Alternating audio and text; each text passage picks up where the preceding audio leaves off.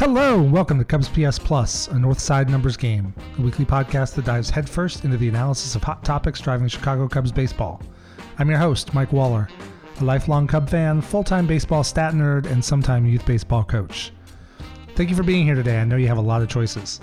You can also find me on Twitter, Instagram, TikTok, and YouTube, all at Cubs PS Plus, a spin on the baseball metric OPS Plus. If you can, please take 10 seconds and drop a rating or a review on Apple, Spotify, Pandora, Stitcher, or wherever it is you get your podcasts. If you've done that, thank you so much. Maybe you could share an episode with a friend. Just a few seconds on your end can help me get better and help other Cub fans find the show.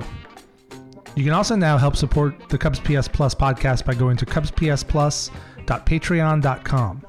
There are four support tiers that come with added perks such as access to a private Discord discussion group, access to bonus episodes, merchandise discounts in the merch store that will launch in the coming weeks, and the ability to submit priority questions ahead of time for interview guests and more. Your support will help me keep this podcast ad free. Welcome into episode 41. You're not as good as you are on your best day, and you're not as bad as you are on your worst. The Cubs are finding that out. After a terrible stretch of baseball, the Cubs are showing some life. It's been a much better week. After the Cubs got swept in LA, the Cubs took two of three from San Francisco, and then came home and beat the Pirates a couple of times before, wait for it, actually winning the last game of a series for a sweep. This week, I have a timely guest, with Matt Mervis back in Iowa and someone else going down tomorrow for Justin Steele. I have the voice of the Iowa Cubs, Alex Cohen, on to talk about the increasing gap between AAA and the major leagues. While we talk about individual players, Alex gives a great look into the approach of those guys living in between. Alex's love of the game shines in this interview, so give it a listen and share your thoughts. Are you ready? I'm ready. Here we go. Today I'm thrilled to be joined by the voice of the Iowa Cubs, Alex Cohen. Alex, welcome to the show. Thanks for having me on. Uh, really appreciate it. Always fun to talk some baseball, especially when uh, you know, the season of baseball is coming with summer and it kind of feels like baseball, and I'm glad to talk about it. And hey, the Cubs are on a win streak, both the Iowa Cubs and Chicago Cubs, so life is good. They are. I mean, it's always fun when the Iowa Cubs and the Chicago Cubs win on the same day, and they've done it on back to back days. So uh, it's been a lot of good baseball over the last week or so. Yeah, let's keep that rolling. So, um, you're new to this show, so you may be new to some of my audience. Um, how did you wind up with the Iowa Cubs? And yeah, so I've been broadcasting in minor league baseball for 13 years, uh, just kind of going up through the ranks like the players do. You know, I've called games at rookie ball, single A, double A, and triple A with Iowa. So I actually wasn't as much of a linear path for me. Um, I started with the Huntsville Stars, the Double A affiliate of the Milwaukee Brewers. Was with them for two years, and the team got sold. Uh, then I worked in the uh, media relations broadcasting department off air for a year with the Oakland Athletics. Uh, that was back in 2014. Realized that uh, I missed having a microphone in front of my face way too much. so uh, then I went back to the broadcasting route and, and kind of just started from the bottom up. Uh, went to the Australian Baseball League for a year, broadcasting games for the Melbourne Aces in Melbourne, Australia. Came That's back, uh, worked for the rookie league affiliate for the Kansas City Royals, the Idaho Falls Chukars for a year, uh, then two years with the Bowling Green Hot Rods, uh, single A affiliate for the Tampa Bay Rays, and now six years with the Iowa Cubs, AAA affiliate for the Chicago Cubs. And I, I got the I Cubs job in a fairly traditional way. They opened up a position. I knew that they did. I sent in my stuff. Uh, about 200 people applied for the position. Wow. Uh, the process took about three weeks. Uh, I got the job Thanksgiving 2017, moved to Des Moines December 14, 2017, and it was negative 14 degrees. So that was quite the uh, introduction to uh, Des Moines, Iowa. But I've been here for the last, you know, five, almost six years, and uh, I've loved every second of it. That's great. Yeah, welcome to Iowa with those temperatures. I I, yeah. I grew up there, and that's part of the reason. They say that there's four seasons in Iowa. Uh, that doesn't seem to be the case. I feel like uh, you know, last week it was 30 degrees and it was 95 yesterday. So. yeah, the weather is one of the reasons I moved to the south, and uh, I like those those weather differences. So today we're going to talk about um, you know. I've heard you on with Greg Huss. We're not going to dig as deep into the prospects as he does. They do great yep. work on Cubs on Deck, but um, I want to talk about kind of that that life we see the the guys who are just in the bigs or the guys who get sent down for a reset. And i guess given yesterday's transactions with cody bellinger being activated and matt mervis being sent down let's start with mash. Um, sure. so he's a guy who um, for background the cubs drafted him or did not draft him in 2020 they, he would have been drafted if it had been a normal draft year. Signed him as an uh, undrafted free agent. Kind of had a probably not that spectacular 2021, but then shot up the ranks last year and got to a point where it really looked like he had nothing left to prove at AAA.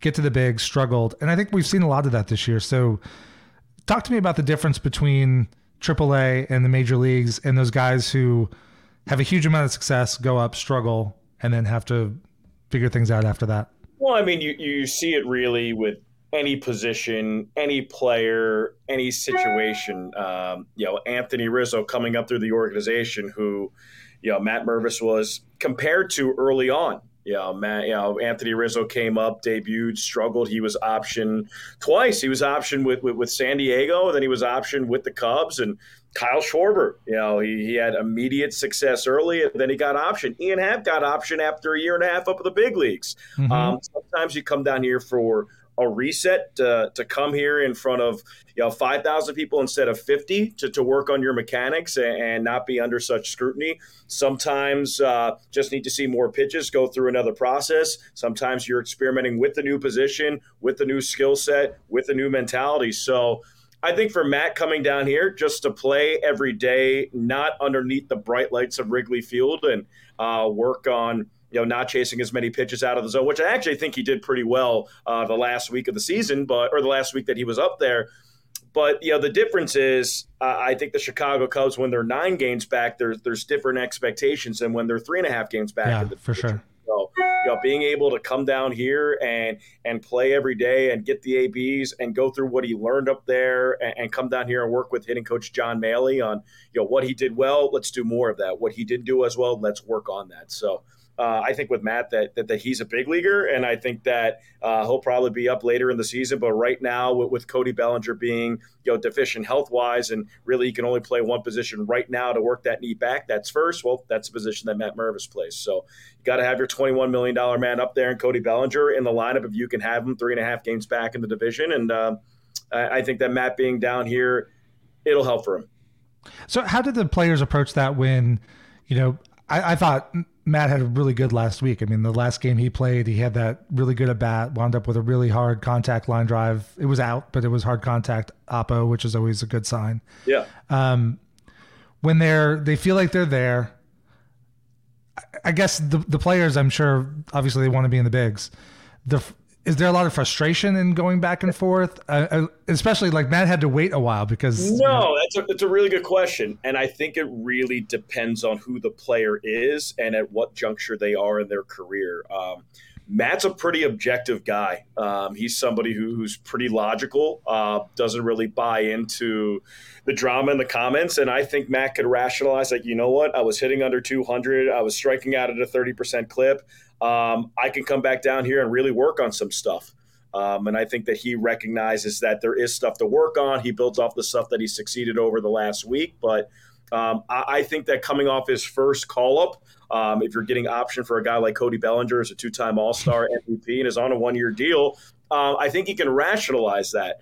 But I think there's certain players in certain spots, depending on if they've been up and down before. Um, if you're 25 or 30, like if you're 35, you're going to think differently than when you're 25. I think Matt yeah. on his you know first big league extended stint coming back down here, I think he knows that this is not the last you know chance for him to develop at the big league level. I think that he knows that um, the Cubs have a long term void at first base, and he's the first person with the opportunity to get it, and he will get more opportunities to obtain that position. So um, I, I, think Matt, I haven't talked to him yet, but I, I think Matt will uh, be very rational about it. But you know, there are certain players that really struggle with it because I think it's their last time up in the big leagues, or they ruined their first opportunity in the big leagues, and, and that fans are upset, and the front office is upset, and the managerial staff is upset. So it really just depends on the player.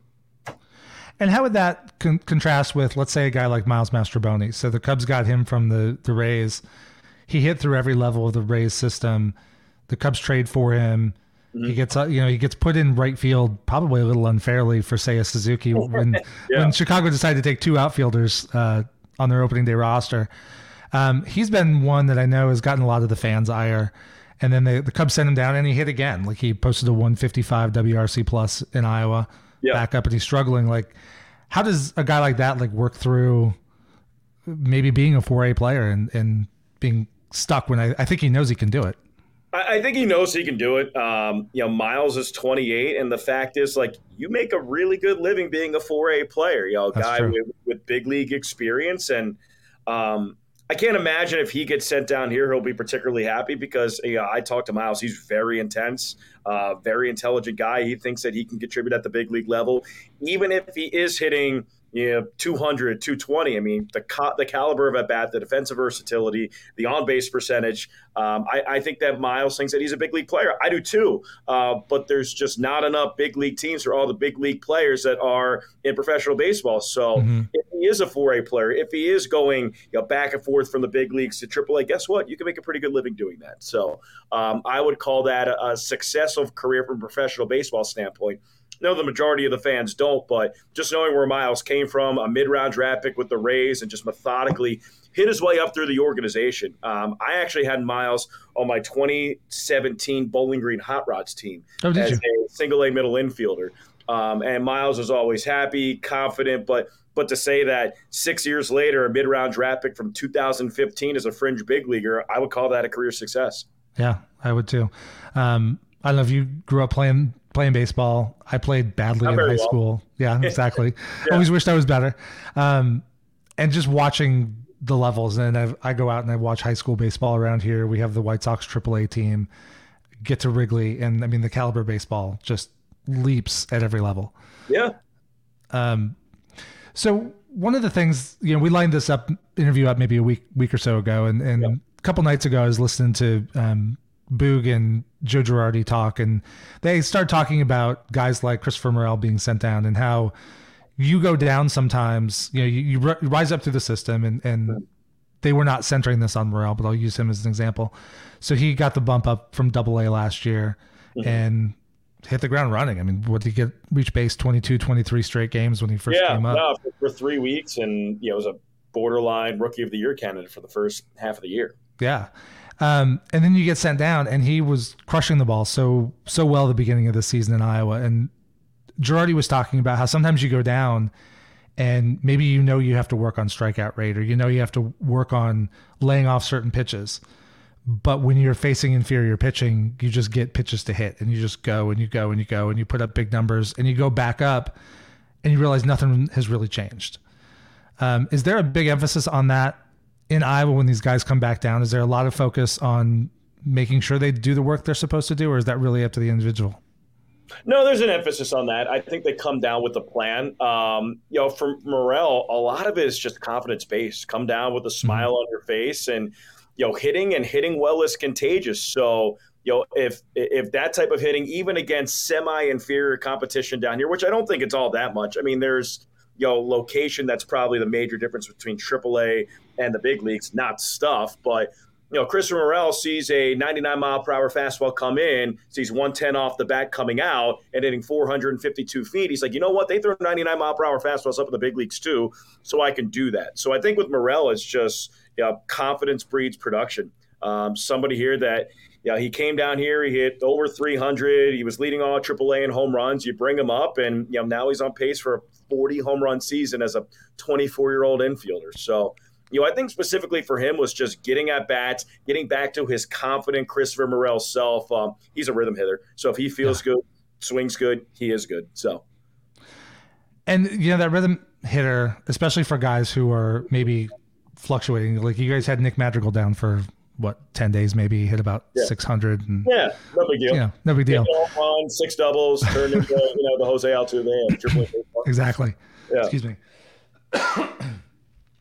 um so some guys i think play better obviously if they're in the lineup every day they see pitches every day but then sometimes the reality is those at bats may not be there in the major leagues yeah and like how do you see when you talk to those guys what do they talk about the difference being in terms of mental approach? I imagine that's something they have to learn. They do. Um, it, it's really tough not to play every day uh, when these guys coming up through high school baseball, college baseball, minor leagues.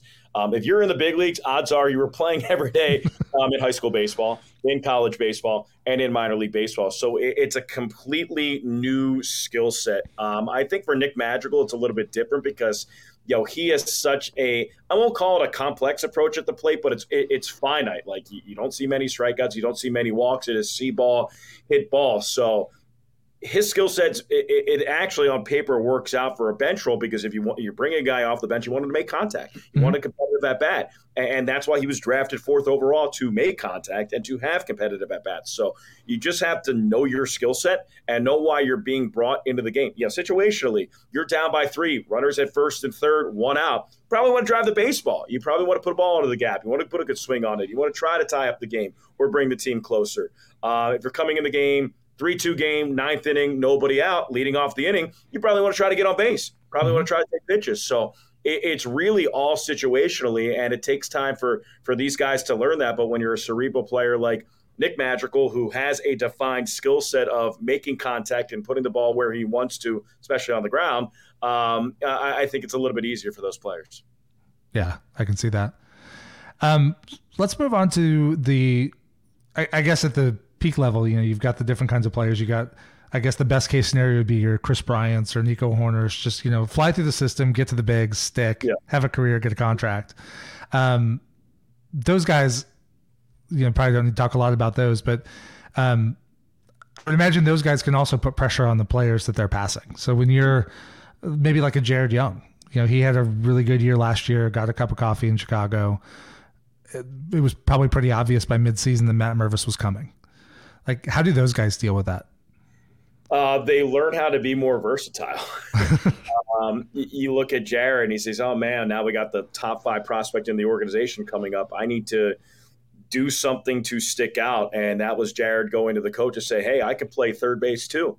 And I was drafted as a second baseman, and let me take fly balls in, in right field and left field. Um, let me give you a reason to still put me in the lineup, even when we do have these prospects here and have to put them in the lineup. And that's exactly what Jared did. Uh, Jared this year has played first, second, third, left, right, and DH. So that gives you more opportunities to be put in the lineup. Um, and Jared now has a 985 OPS this year. He just had a 10 game hitting streak snapped. He was hitting 444 over the last week with four bombs. So um, if you hit well, they'll find a place to put you in the mm-hmm. lineup. And especially if you go to the coach and say, hey, I want to be more versatile. I know that they have top prospects in the organization at every position in the outfield and first base. So, you know, let, let me try to find somewhere else to play. And I think third base last year is what he did. Well, I think third base is obviously a place that the Cubs have struggled with the last couple of years. You know, Patrick Wisdom has had his ups and downs. Nick Madrigal's had ups and downs. Um, and that's just this year. Before this year, Nick wasn't even a third baseman, but mm-hmm. obviously with Nico Hoerner at second base, the the playing time has dwindled at that position. Um, who I know Jake Slaughter's having a good year. Christopher Morel, I think, played a little bit of third base when he was at Iowa, right? Yeah, I mean, he played majority outfield, played a little bit of second, played a game at short. I mean, he also moved around a lot, but yeah, he, he played some third. Uh, Jake Slaughter has played more third since he's left. Jared Young a little bit, David Bote a little bit as well. Yeah, uh, David Bote's another one. He's been up and down um, really since probably your entire time. He's yeah, no, I, have had David uh, every single year that I've been with the iCubs, so 2018 to 2023, and uh, it's been really nice seeing the career of David. I mean, you know, everyone's like, "Oh, well, he had his chance," and I see some comments on Twitter, it's like, "Well, he blew it." He didn't really blow it. He had four years of big league experience from a guy who was drafted out of community college in 2012. So yeah. if you draft a guy, you know, middle round, I think he was one 18th round draft pick, 2012 like community college. Are you expecting him to be a four year big leaguer or a two WAR player in 2019 when you're making $990,000? I don't think that's the expectation. So if you look at the career of David Bote, you won that. You won yeah. that draft pick. You won that contract. So um, just seeing him here with the amount of clarity that he has in his career and how good of a teammate he's been, played everywhere in the lineup, hit everywhere in the lineup.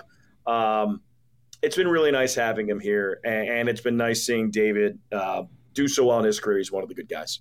Well, and here's so many great things. I think it would be very easy for somebody in his position who's had the chances and been back down to almost be maybe be better at this point. But it sounds like he's really a guy who's a mentoring figure for the young players. It's the opposite. Yeah, I mean, there are some players that come down here on the back legs of their career or the back nine, so to speak, that you know, they're bitter. They're upset that they're down here. Um, they question themselves. They question their careers. They question the coach and they question everything. And I think David being down here this year, where he knows that he's getting a guaranteed salary um, and he's providing for his family and his you know wife and three kids, and um, I think he's come down here with the right mentality and he's really done everything this team has asked for and infinitely more. Cool. Um, now, when you look at the younger levels of the minor leagues, everybody is on the up, right? You're, you're either you're either moving up or you're getting past and, and you're out of baseball. Yep. Um, you get to AAA, there's so much more back and forth. This year, between what I've seen from Nick Madrigal and Miles Mastrobuoni and some of these guys, it seems like the the difference between Major League Baseball and AAA, especially on the offensive side, is getting wider by the year. Is that something that you see as well? I do. Um, I, I think that pitching wise, there's a main difference. I mean, at the AAA level, even at the AA level, I mean, there's stuff. I mean, you have guys throwing 100, you have right handed bullpen arms averaging 97 miles per hour, but it's just competitive at bats, um, location and secondary pitches. Um, I think Nick Madrigal actually coming down here and being able to play every day and just get into a rhythm that's helped him since he's come up. He has a 400 on base percentage, so mm-hmm. uh, he's drawn more walks and he has struck out. So, um, but I do think that the main difference is caliber of pitching, uh, balls that are in the strike zone, and competitive balls. I mean, it's and it's also easier here at the AAA level to take pitches because you have an automatic strike zone for the first year. Uh, that has definitely simplified the approach where guys can live in that box. Um, go look at data and say, hey, you're going to swing here and you're not going to swing here. And I think that's really helped certain players. I think it's really helped Jared Young. Um, his ch- chase rate has dropped, you know, exponentially. Um, his walks have increased exponentially. So um, I think the automatic strike zone at the AAA level has made uh, an interesting addition to this, where it's actually given the hitters the advantage. They don't have okay. that in the big leagues. No, it doesn't sound like we'll have it next year either. I don't think they will. Um, I really do think that the challenge system plays. Um, I think that's something that if you talk to every player here, guys that have come down on major league rehab, guys that have had big league experience, um, consensus, they need to bring that up to the big leagues. Yeah, I mean, I remember a game. I saw the umpire scorecard afterwards, and the, the umpire scorecard was not super lopsided, but there were uh, Ian Happ and Seiya Suzuki both got called out on three-two pitches that were objectively off the plate. Yeah. Um, go, to, go to the you reverse those, and all of a yeah. sudden, you know, the pitcher's throwing another 15 pitches in the first inning. Guys on base. Well, also it's it's not as much of an indictment on the umpire. I mean, you see, I mean, we had a game this year we saw 365 pitches. Yeah. And you have three challenges from both teams. All right, let's say you do six challenges. Um, four are accepted. That is four wrong calls out of 365 pitches. I mean, that's still what 97 yes. percent. Like it's okay to make four mistakes in a span of nine innings. Like I, right. I don't an indictment as much of an indictment on the umpires as, as many would think. I actually think the both the review system and some of those umpire scorecards actually highlight how good they are. I would agree.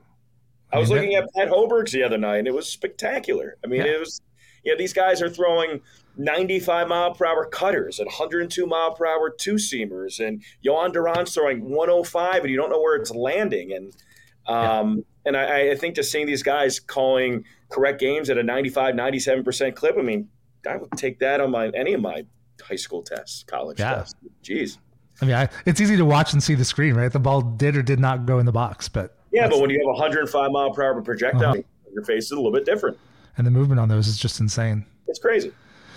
Um, earlier in my podcast, I had interviewed David De Silva, one of the mental skills coaches with the Cubs, mm-hmm. and he had talked about some of the things they're doing through the system. I mean, do, do you see? Um, I imagine the AAA is a group that really gets a lot of kind of mental skills attention because of yeah. that that pressure and the having to adjust to going back and forth. Um, have you seen a change over the last couple years in terms of how the players handle that? Yeah, I mean, I actually think the Cubs have been ahead of the game when it comes to mental skills and mental health, and you know, providing the uh, the, the mental acuity to you know deal with the AAA shuffle, the I eighty drive from from mm-hmm. Des Moines to Chicago. Um, I think the Cubs have been ahead of it in recognizing, you know, especially with a high payroll, large market, you know, deep fanhood franchise type of team. There's a lot that comes with that. So, I mean, there have been mental health mental skills professionals here since I started in 2018. So I think the Cubs have been one ahead of that, and I think the players have taken advantage of those resources. That's great. Um, let's talk about pitching for a few minutes. So we've talked a lot about the hitters. On on the pitching side, there's always you know, there's not as much shuffling of hitters typically. I mean, you, have injuries and rehabs and stuff like yeah. that, but there's always the bullpen shuttles. You know, you, especially now you got the limitation of 13 pitchers on the staff Yeah. You go, you have a bad week, you get blown out a couple times, you burn that bullpen, you got to shuffle some guys back and forth. And we've seen this year, I think some guys kind of take a step back that we were excited about last year. Keegan Thompson for one, um, Manny Rodriguez. I know he's been coming off a big arm injury. Um, Estrada just got sent back down after having some yeah. struggles. Like, what's life like for those relievers who probably often know they're going up just for they, they may only be going up for a week or two? It's tough. I mean, they go for a week or two, and then they are in a completely different role. So, you know, odds are the the relievers here at the AAA level that are seventh, eighth, ninth, high leverage guys are going up to the big leagues, and they're not high leverage guys. So, it's thrusted in a different role. You know, here at the AAA level, if you're a high leverage guy, you're pitching every other day. If you're not in the big leagues, especially with the off days, you're pitching every fourth day. So, just getting into the routine, and you know, the Cubs have a lot of guys who were starters, now relievers, relievers in mm-hmm. one role, relievers going to another role. So it's a lot of learning on the fly. Remember Jeremiah Estrada, starter, you know, coming up through the organization, mm-hmm. then thrust it into the bullpen, and you know, here was an eighth inning guy and goes up as a sixth inning guy. So you have to use a different arsenal of pitches, hitters, or different approaches of the game. Um, it takes an adjustment point for that. So, um, and then now here at the AAA level, the caliber of arm in the time that I've been here since 2018 has changed dramatically. Uh, oh, you crazy. look at the Outcomes bullpen now. Daniel Palencia comes in, gets his first career save yesterday. His first fastball was 99.7 miles per hour. You know, Bailey Horn came in through an inning and a third, struck out three, left-handed, you know, great curveball, fastball at 97.5 miles per hour. Every single arm in this bullpen, Manny Rodriguez, 98. Cam Sanders, 99. Nick Burdi, 100. Daniel Palencia hit 101. When I first got here in Iowa in 2018, there was one right-handed pitcher who threw over 98 miles per hour, and that was Dylan Maples. Now you have yeah. everybody on the roster throws over 98 miles per hour. It's a completely different, you know, skill set, arsenal of pitching that that this iCubs bullpen has, and that this organization bullpen has. I mean, they brought up a couple arms, bring up Ryan Jensen, first round draft pick, put him in the bullpen. He's throwing 97. Mm-hmm. It's so crazy. Well, I think that was a big change, uh, 2019 when they overhauled the pitching infrastructure. You know, for they had gotten to the point where all these teams were bringing out these young arms throwing 99 and the Cubs just didn't have that anywhere. Yeah. And but now I think we're starting to see it. Those guys who came in the system and got transitioned from maybe being starters to relievers yeah. are, are hitting AAA now. It's crazy. I mean, we had Hunter Bigge yeah, throw a second AAA outing yesterday. Hunter Bigge, 12th round draft pick from Harvard, you know, six foot, 205 pounds. And his first fastball is 97.2 miles per hour. And you're just like, oh my goodness. Like, the, the, the caliber of arm talent now and arm health now is just so different from when I started in baseball 13 years ago and when I joined the Cubs organization five years ago. It's been a complete overhaul.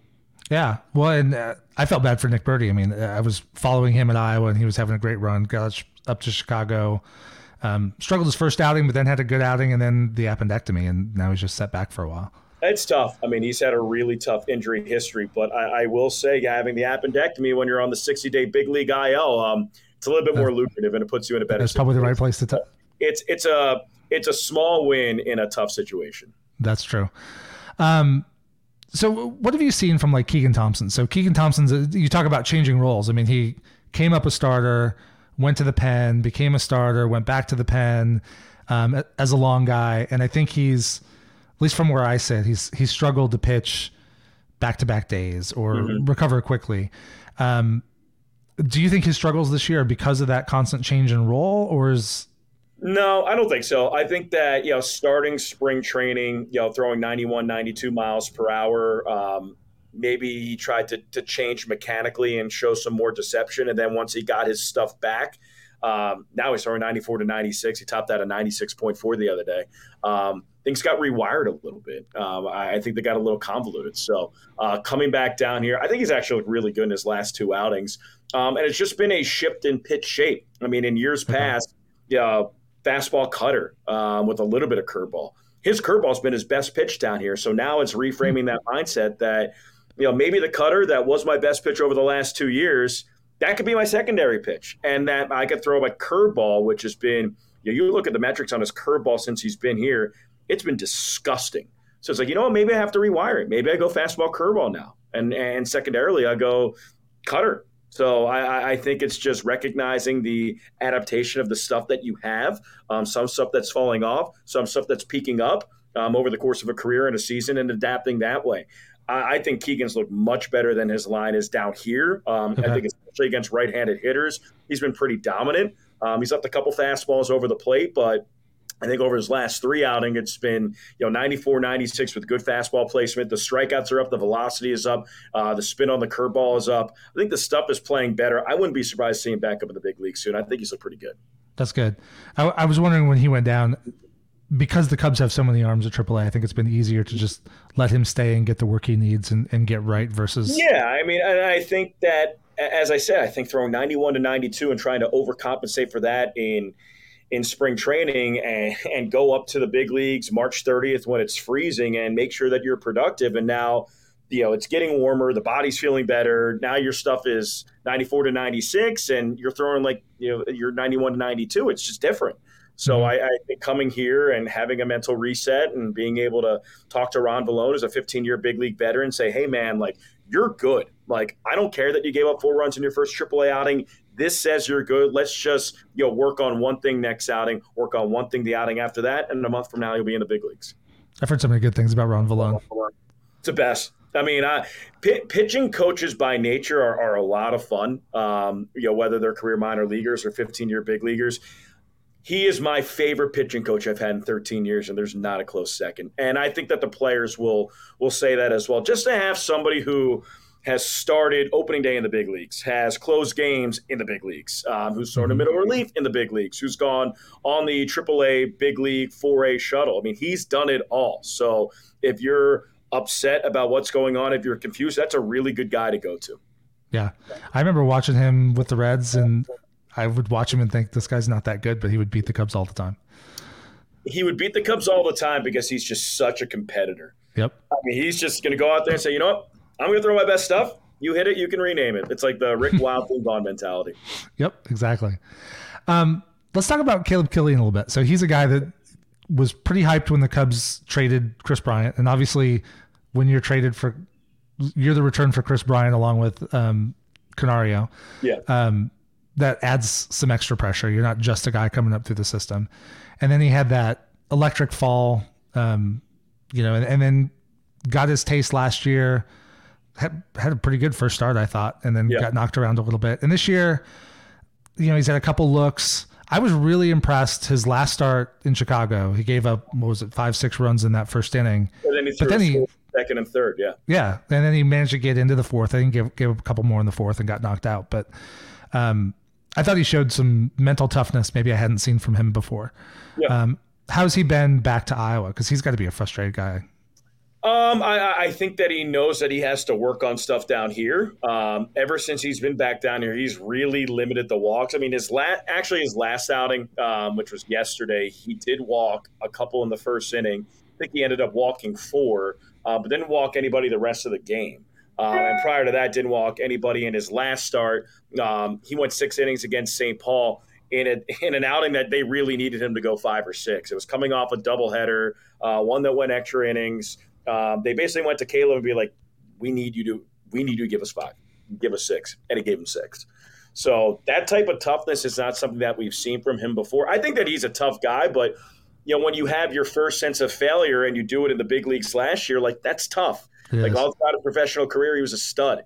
Uh, when he was at Texas Tech, he was a stud. So, you know, having that first taste of failure, having it in the big leagues last year, probably tough on him. It'd be tough on anybody. Um, and then just losing your control a little bit. But here, I mean, he he's starting to realize that you know what, like I have good secondaries, need to control them, but when I want 98, I can reach back and throw 98, and that's a powerful tool to have as a pitcher. So um, I, I, think that he's somebody that factors into the Cubs organization long term. Um, I think with a fastball that tops out at 99, you have some versatility there. If you need mm-hmm. a long guy out of the bullpen, if you need to make him an eighth or ninth inning guy, you can go try to do that. I mean, there's a lot more to do when you can throw 99 from the right side than you do throwing 95.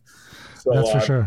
there are are still pretty plentiful, and he and he's still working on stuff. And um, I think he's come down here with a with a really good mindset, and he's pitching more like the Caleb Killian who who went scoreless in Miami uh, in the second and the third inning. So that's great. Um, how's it been? I, I, know last year Alec Mills was down a lot and mm-hmm. coming back from injury, and and he's I don't think he's with the team at the moment, but a guy like that who you've seen, you probably saw him almost every year that you were Yeah. with the Cubs until this year. Um, how do guys like that play into helping develop these young pitchers? Really depends on where they are at their career. Um, Alec, when he was down here in 2018, I mean, he was he was hungry. He was trying to get back up to the big leagues and trying to you know make his role as a member of the Cubs. So was a, there was a big competition layer when he came down here last year. I mean, he was a mentor. He was a guy who had thrown a no hitter up at the big leagues. He's a guy who has three years of big league service time. So when you have that crutch and you have that foundation, it's a lot easier to go to younger pitchers and be like, hey, you know what? I'm Alec Mills. I throw 89 to 92, and I throw a no hitter up in the big leagues. Like, yeah. let's talk about baseball. And the guy's like, you know what? Okay, that's that, that's fine. Let's do that. And it's a lot easier to talk to players like that than in 2018 when, when Alec had made one big league appearance with the Royals organization, trying to work his way back up, and other guys on the team are are more competition and not as much teammates. That's true. Um, I guess speaking of, I imagine when Kyle Hendricks was down for a month this year, there, there were a lot of uh, pitchers hanging around him, picking his brain. He was spectacular. You know, I, have seen a lot of major league rehabbers come through here with Iowa over the last five years, and, and just in general. And for the most part, they're great. He was the best and that is not hyperbolic. I mean, he was the first one in the clubhouse, playing cards with the players. You know, first guy in the in the dugout. You know, shaking hands meeting with the media, doing everything that the that the media needed, that the organization needed. I mean, he was um, he was the perfect rehabber to have down here, you know, with a young pitching staff, with young arms, and um, he was the best rehabber I've had. Uh, it sounds like he and uh, Miguel Amaya really hit it off down there. Well, that was the first thing that he said. I mean, he was just like, "This guy's going to be a catcher in the big leagues for a long time." And go figure. Three weeks later, Kyle Hendricks was a one hitter, and Miguel Amaya is the catcher. Well, and Miguel's an interesting case too because he's he's looked really good in the majors since he's been up, and he, he went up and came back down. But he's a guy because of all of his injury history, because of all the missed time. I mean, he hasn't played a full season since 2018. Mm-hmm. Um, I know there's some question about is it better for him to be in Chicago because that's where his skill set belongs, or would he be better off being at Iowa and you know catching every day, getting that workload and kind of balancing that out? But mm-hmm. um, what did you guys? It, it's so cool to see him back as a prospect. Like he was, he was like the number one guy, and you forget that he's only 23, 24 he's 24. He's 24 years old and a catcher with the experience level of a 21 year old. And yeah, people forget 2019, number one prospect in the organization, top 50 prospect in all minor league baseball. 2020, when they didn't play, that would have been a huge year for him. Yeah. Probably would have made it up to the big leagues. So yep. just seeing him come back from injury, uh, really improved defensively, framing, throwing. I mean, you come back from an arm injury and you're a catcher, you don't really know what's going to take shape, and, everything took shape in a positive way. And you know, I was talking to our manager Marty Pevey about it, and he's obviously former catcher up in the big leagues, former catching coordinator, you know, 40 years of experience. And he said, one, he has changed men- mentally um, a 180 from when he saw him in spring training in 2019 and 2020 in a good way. He's just matured. And he said, like, the, the Chicago Cubs have a lot of prospects right now. Miguel Amaya is the one who's going to impact the big leagues right now in the best possible way. He was for a catching coordinator, and he's pretty pretty strict when it comes to catching, and um, I won't yeah. say not complimentary, but yeah, he has pretty pretty good standards for for catching excellence. He was really impressed with Miguel Amaya. Yeah, he absolutely looks the part, um, and it's it's done. I, I, I, it's tough for me to say, oh, he's going to be an all star in the big leagues um, I think he can be an all star in big leagues. He, he carries himself that way for sure. He does with a smile on his face. He's positive, and when you have Kyle Hendricks, Hayden Wesneski, uh, Justin Steele all saying that they love working with him and they want to work with him for a 24 year old catcher with three weeks of big league experience, that's saying a lot. Yes. Well, he's, he's catching Hendricks today. Yeah. Well, and and he was a bit of a wake up call, and so is Brennen Davis, and, and here we are, almost 40 minutes into a talk about AAA, and we haven't talked about Brennen Davis yet, but because of the of the way the injuries happened, because those guys came up so fast, so young, it's you know I sort of I didn't give up on Amaya, but at some point with all the injuries he stacked up, you had to wonder how's he going to come back? Because I mean yeah. he's going to keep working on it, but we'll see. Um, it's got to be. It's very easy to forget how young these guys actually are. Um, I think oh, Brennen Davis, Davis, is still the youngest 23, player on right? the Cubs team, and he's 23. Yeah. Yeah. Um, so like those guys, like what's Brennen Davis fighting through right now? I mean, I I know he's he's got some some sort of physical issue now, and we don't have yeah, to get into no, that, it, but there's a good and there's a pro and a con to this. Obviously, like you don't want to see a guy um, go through an injury for the second straight year. Uh, but the pro is it's not the same injury. It's not the back. Um, it, it's lower body, and they're actually still evaluating it um, to see what exactly it is. It, it doesn't appear to be overly serious, um, especially when you had a very serious back injury last mm-hmm. year that came back about two months earlier than most people anticipated. Um, so it's not that same injury. It's a shame for Brennen because the last 10 games before he got hurt, he was starting to swing it. Um, he had a double to right center here at Principal Park, uh, I think like two or three days before he got hurt. And that was the first time I'm like, all right, like he might be back like that. Like he took yeah. a really tough pitch and just roped it. I think it was like 107 off the bat to right center. I'm like, all right, like we're we're getting somewhere here. Um, obviously, you don't want to miss that time, but you know, it's not a you know a, back injury; it's a lower body injury, and you know something that he can hopefully come back from sooner rather than later. As of right now. Okay. Well, hopefully that's the case. He's uh, he's been fun to watch. So I'd love to see him get back to action just like Amaya has. Just a he's a great kid, man. He's wired right. Yeah, really that's all I've ever heard about him. Yeah, he's just wired. What what you want a big leaguer and somebody to represent your organization to be. Um, that is Brennen Davis. It's, it's got to be interesting in that outfield. I mean, they've had so many guys, and now Alexander Canario is coming back from that injury, and he yeah. seems to be making good strides at this point. I think he's ahead of schedule as well. Yeah, he's about a month and a half ahead of schedule. Um, you know, talking about fun to watch. Um, you know, a guy hits 37 home runs last year, and the ball just sounds a little bit different coming off his bat. Just that, a little different. That had to be fun to have him and, and Mash in the same lineup. And yeah, I mean, the last month of the year, I mean, they were going back and forth of the Cubs' organizational lead in home runs and, and almost being minor league baseball's league lead in home runs. So Canario hit a home run, Mervis hit a home run. Canario hit three in Omaha, Mervis hit a home run the next day. So um, that's so much power. One, you know, one from the right side, one from yep. the left side, and with Canario coming back and, and Mervis being option here, and you know, seeing Pete Crow Armstrong hit grand slams to, to center field in Birmingham. I mean, there is so much outfield talent in this organization. Um, the fact that Nelson Velazquez is here in the minor leagues, just 24 years old, um, he screams big leaguer to me. He had a home yeah. run yesterday. He had two doubles and a home run yesterday, and I think the home run might be hovering around like midway right now in Chicago. he hit it so far. So um, there is so much outfield depth in this organization. They've done a really good job of identifying talent at that position. Well, and that's going to be really interesting to follow because obviously the Cubs just extended Ian Happ. They've got Seiya Suzuki signed for three more years after this one. Mm-hmm. Um, PCA seems like the heir apparent in center field, but who knows? You know, they could potentially re-sign Cody Bellinger. Yeah, you, um, have our Gold Glove center fielder, former MVP, two-time All Star, who's you know really taken the the Cubs fan base by storm and playing you know towards his MVP level and not the one of 2021 or 2022.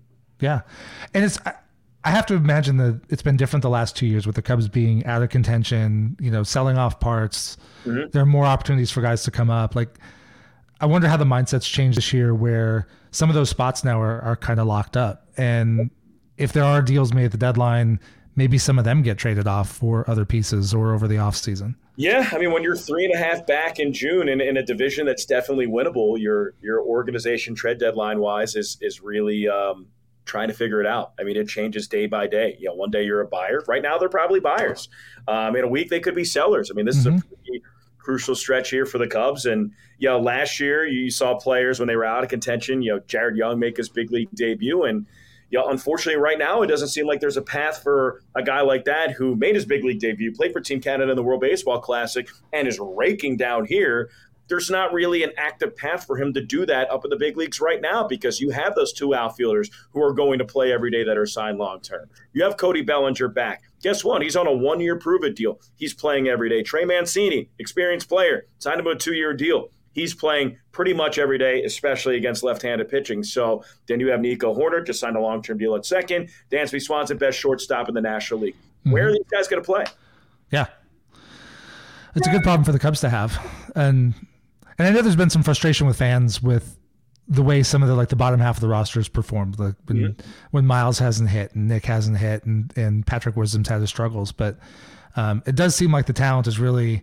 I know two years ago we were looking saying, "Hey, there's a lot of talent here, but it's at Myrtle Beach and it's at South Bend, and now a lot of it's now coming to Iowa." Yeah, yeah, now it's up. Uh, you have Nelson Velazquez as your here's AAA starting center fielder, then he comes up to the big leagues and he drives in six in a game, and he hits a yes. grand slam. I mean, there are guys here right now that you bring them up to the big leagues right now, um, they can perform at the Double A level. Owen Caissie, start of his season, Pete Crow Armstrong, his last three weeks. They're studs. I mean, this organization has true studs for really the first time since you know KB, Javi, Rizzo, Schwartz, all them. So. Well, another guy I wanted to ask you about was Mike Tauchman. So I, I looked at his numbers. Um, not a huge change. He's basically doing in Chicago what he did in Iowa. Yep. Um, and he's not flashy. He's not obviously he's been in the bigs before. He's been around a long time. Um, but when you look at the fans get excited about Velazquez or Morel or you know the yep. the big young guys, but Tauchman just goes out there and puts out a good at bat, plays a good solid center field, something spectacular center field. I mean that catch he made for Hendricks last start was just phenomenal. Well, even two nights ago, he had a catch in the gap in left yeah. center that capped the comeback. So I think, I mean, you hit the nail on the head. It's just a pro at bat. I mean, in a sport where you fail 65% of the time, don't get on base, and you're an all star, um, the other 65% of those at bats, you need to find some way to make them productive. If you strike out, how many pitches are you seeing? If you get out, are you advancing runners? Mm-hmm. Um, are you working deep counts? Are you fouling pitches off? Are you tiring the starting pitcher?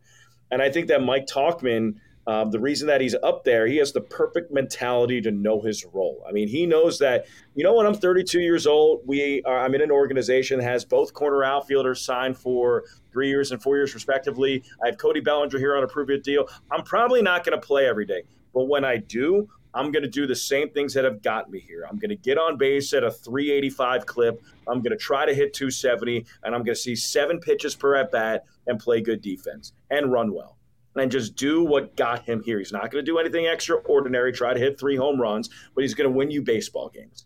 Yeah.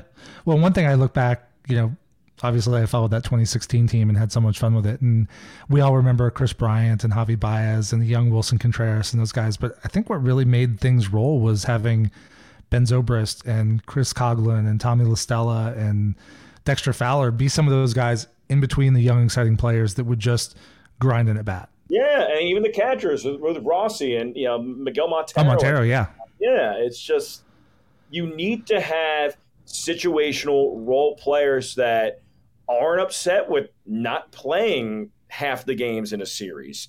Uh, that need to be okay when when their number is called. I'm going to give in and give a quality at bat. If I'm a pitch runner, I'm going to take that extra base. You know, not everybody has that mentality. Some people struggle when they're not playing every day. You need, when you have a 26 man roster and 13 to 14 position players, you need complementary players to succeed. Mm-hmm. Yeah. Um, and I guess to Morel, he's, he kind of fits that mold. He's bounced around a lot. And lately I've heard, you know, he, he's not as comfortable being DH. I, I have to assume that's kind of that, the way he's such a ball of energy and just has too much time to yeah i mean he's just so used to his athleticism being you know, put full force like when you can run like him throw like him um, it, it's all like a mind rewiring. Um, I, I, think that he's at his best when his mind and his feet are working for three hours straight not uh, once every three innings. Yeah. Where did he look best defensively? Um, you probably see him in more positions than just about anybody I think that he's a really good athlete at third. Um, I think there's a little bit of a long release point there with the throwing. I think that's something that they need to, they have been working on. Um, I think his natural athleticism plays better in center. Um, but I think it's something that he had never played center. He never played outfield. He was a second baseman, yeah. shortstop, and third baseman for the first six years of his professional career. Then what, you're going to thrust him and play center field up in the big leagues? Like, you need to – you know, see routes. You need to see the the tilt of the baseball again. You know, right-handed hitters go this way, left-handed hitters go this way. You need that experience. So, um, I think when it's all said and done, I think the speed and the arm, if he can, you know, track the flight of the baseball and he can start improving his routes, I think his highest ceiling is probably in center. Okay. Um, do you have a sense of? Uh, I've been surprised this year, honestly, with the problems at third base. Like literally not an inning. Um, were there things that you saw from him at third base that um, maybe a reason why the Cubs aren't playing him there? I know he played there some last year, and there were some throwing issues, but that With seemed like a slot. Yeah. Um, I, I think the throwing motion's a little bit long. Um, I mean, especially if you're playing back and you have you know speed guys from the left side, like it's something that you can get away here at the AAA level. You might mm-hmm. not be able to get away at the at, at the big league level. So, okay. I think that you'll see him more at third. But I think that as of right now, when you're three and a half game backs, or when you're three and a half games back in the division, um, you're going to play him wherever what fits. Yes. Um, and I think you have to ride hot bats. Like, not going to play him in center right now because Mike Tauchman's hitting 400 over the last week. Um, you're not going to play him at second because Nico Hoerner's there. You're not going to play him at short because Dansby Swanson's there. Um, but when they have off days, like they need somebody who can be a, a, viable backup. And and I think that he fits well for this Ben Zobrist role. I think you'll see him at third. I think you'll see him a little bit at second. I think you'll see him in the corners. I think you'll see him in center. So um, it'll be interesting to see, you know, where Chris Morel projects for the rest of the season. Yeah, and like you said earlier, if you hit, you'll play, and, and that that bat. Yeah, plays. yeah, yeah. Three hits yesterday. At what you know, nine home runs in his first twelve games. If you keep on doing that, they're going to find a way to put you into the lineup, even if it is DH. For sure. Um, I guess one other guy I want to hit on, um, Jake Slaughter is a guy I've heard more and more about. Um, and again, probably to that third base position. I know he's been playing there a lot, and he, I think he was drafted as a second baseman, but again yeah. with that versatility. Um, what have you seen from from him this year? He's such a good athlete. I mean, you look at him and he, he's just like a burly guy. He's got like the long beard and he's like 6'2, stocky, 225 pounds. I mean, he looks like he comes from a family of football players. He looks like an outside linebacker, which is not you know a position that you would say would reek of athleticism. But you look at his numbers. I mean, he's a 30 double guy. He's a 30 stolen base guy. Some of the plays that he's made at second and third, just like diving to his left, ranging onto the outfield grass, it, it kind of just makes you go like, whoa, like he can do that. Um, timely hitting, you know, hitting with runners in scoring position. I think he's fourth in the league in RBIs this season. Uh, was it 52 now? He drove in two game one. He drove in one yesterday. So, um, yeah, that's right. Power from the right side. I mean, you by the end of the season, he could legit have 30 doubles, 25 steals, 20 homers. Wow. And I, I know one of the challenges right now is the Cubs have it's, it's the 40 man roster, right? I mean, mm-hmm. they, they last year they had to add like Kevin Alcantara is probably a year or two away. Yeah. But you have to add him to the roster because he's absolutely getting taken in the Rule Five draft if you know if he's not protected. Yeah. Um, there just aren't that many spots, and especially I know early in the season fans were frustrated with Eric Hosmer, um, that type of thing. But they're you know to bring up somebody like Slaughter. Um, you, gotta have to find, you have to find a spot for him. I mean, then you have yeah. to you have DFA uh, utility player who's shown some value like Miles Mastrobuoni. I know you know people will be like, "Oh, that's easy, do that." Well, it's not that easy to find a guy who can put together a quality at bat that can play six positions. Mm-hmm. Uh, it, that doesn't fall off trees. So um, I think the the Cubs have a lot of guys like that at the AAA level that you want to see get their chance. I mean, they have the minor league hit king in Darius Hill last year. All Darius yes. Hill does do is hit, and he's not even getting a sniff up in the big leagues right now. But I would love to see him go up there and you know try to get a couple ABs and put you know bat on baseball because he doesn't strike out much and he doesn't walk much. But then what are you going to do? DFA Mike Tauchman? You're not going to do that. There's just right. not enough space. 26 man roster. You, you have 30 to 35 qualified big leaguers in your organization, only 26 spots. Yeah. Um, I guess before we get out of here, um, who else is standing out that maybe we haven't talked about today that uh, fans should maybe pay attention to? Let me look at my roster. Um, Jonathan Perlaza, probably the big one. Um, I, again, another guy that you see him, he's 5'10, 225 pounds, and just the most muscular human being ever. He looks like he should be, be, be playing football or a professional wrestler. And um, right I saw him in the spring. He was just huge. He's a, he's a beast. He's an absolute unit. And you see him hitting leadoff, and it's a little confusing because you would expect a guy like that to you know, hit balls off the scoreboard. And he plays like a leadoff guy. He draws walks. He hits with runners in scoring position. He shortens up the stroke. Um, he has a 400 on base percentage. He has a 23 game on base streak. So, you know, a guy like that, where if you look at him, you know, you're expecting lots of power, lots of strikeouts, three outcomes. And it's not like that. He leads the team in doubles, second on the team in hits, uh, hitting over 300. Just a quality hitter from both sides, and he hits everything hard. His exit velocity over the last month. When it started to heat up, he started to heat up. I mean, you see him hit a double off the left center field wall uh, from the right side at 108, and I saw him the other day hit a ball from the left side 109. So to be able to do that from both sides and, and feel comfortable and track pitches that way, and you know, early on in the season, his lefty splits were better again you know, than his righties. Now it's almost even. Um, he's a big league hitter. I, I wonder where he'll play. Um, I still think he's trying to improve left field, right field. I mean, he was signed as a second baseman, but at some point, got to get hitters in the lineup of the big leagues, and he can hit from both sides. It's it's a lot of fun to watch, and and we didn't even talk about Ben Brown, but he's been I've got a couple of his starts, and that dude's electric. Absolutely electric. Uh, his last start, obviously, six innings, six hits, eleven Ks, and you know he's still trying to to, to figure out you know going from Double A to Triple A with you know the new baseball. Obviously, Double A uses the tack ball, and you know sometimes mm-hmm. he his grip and his arm slot, but you know, you see him go six scoreless and strike out 11. He has 88 strikeouts and 58 in the third innings pitched this year. He's a special. And no walks in that last start. None. No, he's a he's yeah. a he's a competitor. He's a special arm. He's a special kid. He's a really, really, really good dude, and he's somebody that you would want to factor into your rotation for a long, long time. They struck gold with that trade. They did. Yeah, I thought they did great last year getting him and Hayden Wesneski. They did, and, and I'm, I'm a big Effross guy too. I mean, Scott. Oh, yeah, I love Effross. Cubs. I mean, he was one of my favorite I Cubs that I've had here in five years. But um, you get a guy who could factor in your rotation for the next ten years. I mean, that type of stuff is almost irreplaceable. So to have Ben Brown, Hayden Wesneski, even you know Caleb Killian still, um, Jordan Wicks in Double A, Cubs rotation is in good shape. Yeah, and Assad. Assad is the guy that I think is often overlooked, but he he was just money for the Cubs down the stretch, and he looked amazing in the World Baseball Classic.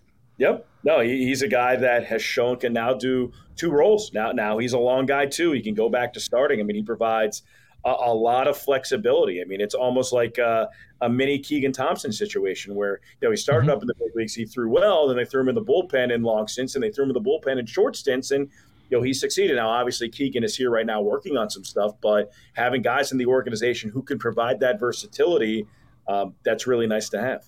I think it's cool too for these guys that even if even if it doesn't wind up working out with the Cubs, if they get caught on the wrong side of a numbers game or they're sent off in a trade, showing that versatility, they're, they're going to catch somewhere. We're, we're going to hear about Javier Assad or Keegan Thompson either with the Cubs over the next five, six years or somewhere else. Yeah, I mean, I, I, I think that that Keegan's a big arm for the Cubs, a guy who they drafted high, who was pitching high leverage situations. He was their best reliever last year. Oh, he was so good. He was so good. And I think that getting him back to being Keegan and being comfortable and getting the cutter back and throwing the curveball for strikes and that fastball to 94, 96, I think he is a bullpen and a team changing arm when things click. Um, I like Javi. I think he's really good. I think that he could be a back end of the bullpen or back end of the you know, starting rotation starter. I think he could be a middle reliever. I think Keegan can be a back end of the bullpen guy. Yeah, I, I think he's, he's, a pretty big deal. Great. Well, um, thanks for coming on today. Where, where can people find you? Uh, you can find me uh, on Twitter at Voice of Cohen 2. Um, it used to be at Voice of Cohen. I have been hacked. Uh, my messages to Elon have gone unanswered, unfortunately. So, uh, but yeah, at, at, at, at, Voice of Cohen 2. Um, you can also find us uh, at iowacubs.com. Um, you can watch us on the Bally Live app. You can watch us for 10 more games on Marquee Sports Network. Um, and just follow the Iowa Cubs at, at Iowa Cubs on Twitter, Facebook, and Instagram. Great. It's so great to be able to see all the minor league action that we, we couldn't see five, six years ago. No, and, and just seeing that the way the Cubs organization is uh, when it comes to minor league talent, all four full season minor league teams are over 500 and they have some studs on them. So um, if you're not watching Iowa Cubs games, I hope you're watching Tennessee Smokies games. I hope you're watching South Bend Cubs games and uh, Myrtle Beach Pelicans game because there is a lot of talent in this organization. Who's throwing tonight for Iowa? I think it's Riley Thompson, top 30 guy. Cool. Yeah, I looked yep. this morning. It wasn't announced yet. So yeah, they, I think Riley Thompson's going uh, going today, and yeah, when you have you know three straight games of Ben Brown, Caleb Killian, and Riley Thompson, that's uh that's pretty tough for the opposition. Yes, it is. Well, thanks for coming on the show. Thanks for having me on. Really appreciate it. Thanks. Thank you for joining me today. If you liked the discussion, or maybe especially if you didn't, please drop a rating and review wherever it is you get your podcasts, or tell a friend about the show. Just a few seconds from you gives me great feedback and helps other Cub fans find the show. You can find me on Twitter, Instagram, TikTok, and YouTube, all at CubsPS Plus. And check out the Patreon page, cubspsplus.patreon.com, to help support the show and keep it ad free. This is Mike Waller, host of the Cubs PS Plus podcast. Every day with Cubs baseball or talking about Cubs baseball is a great day.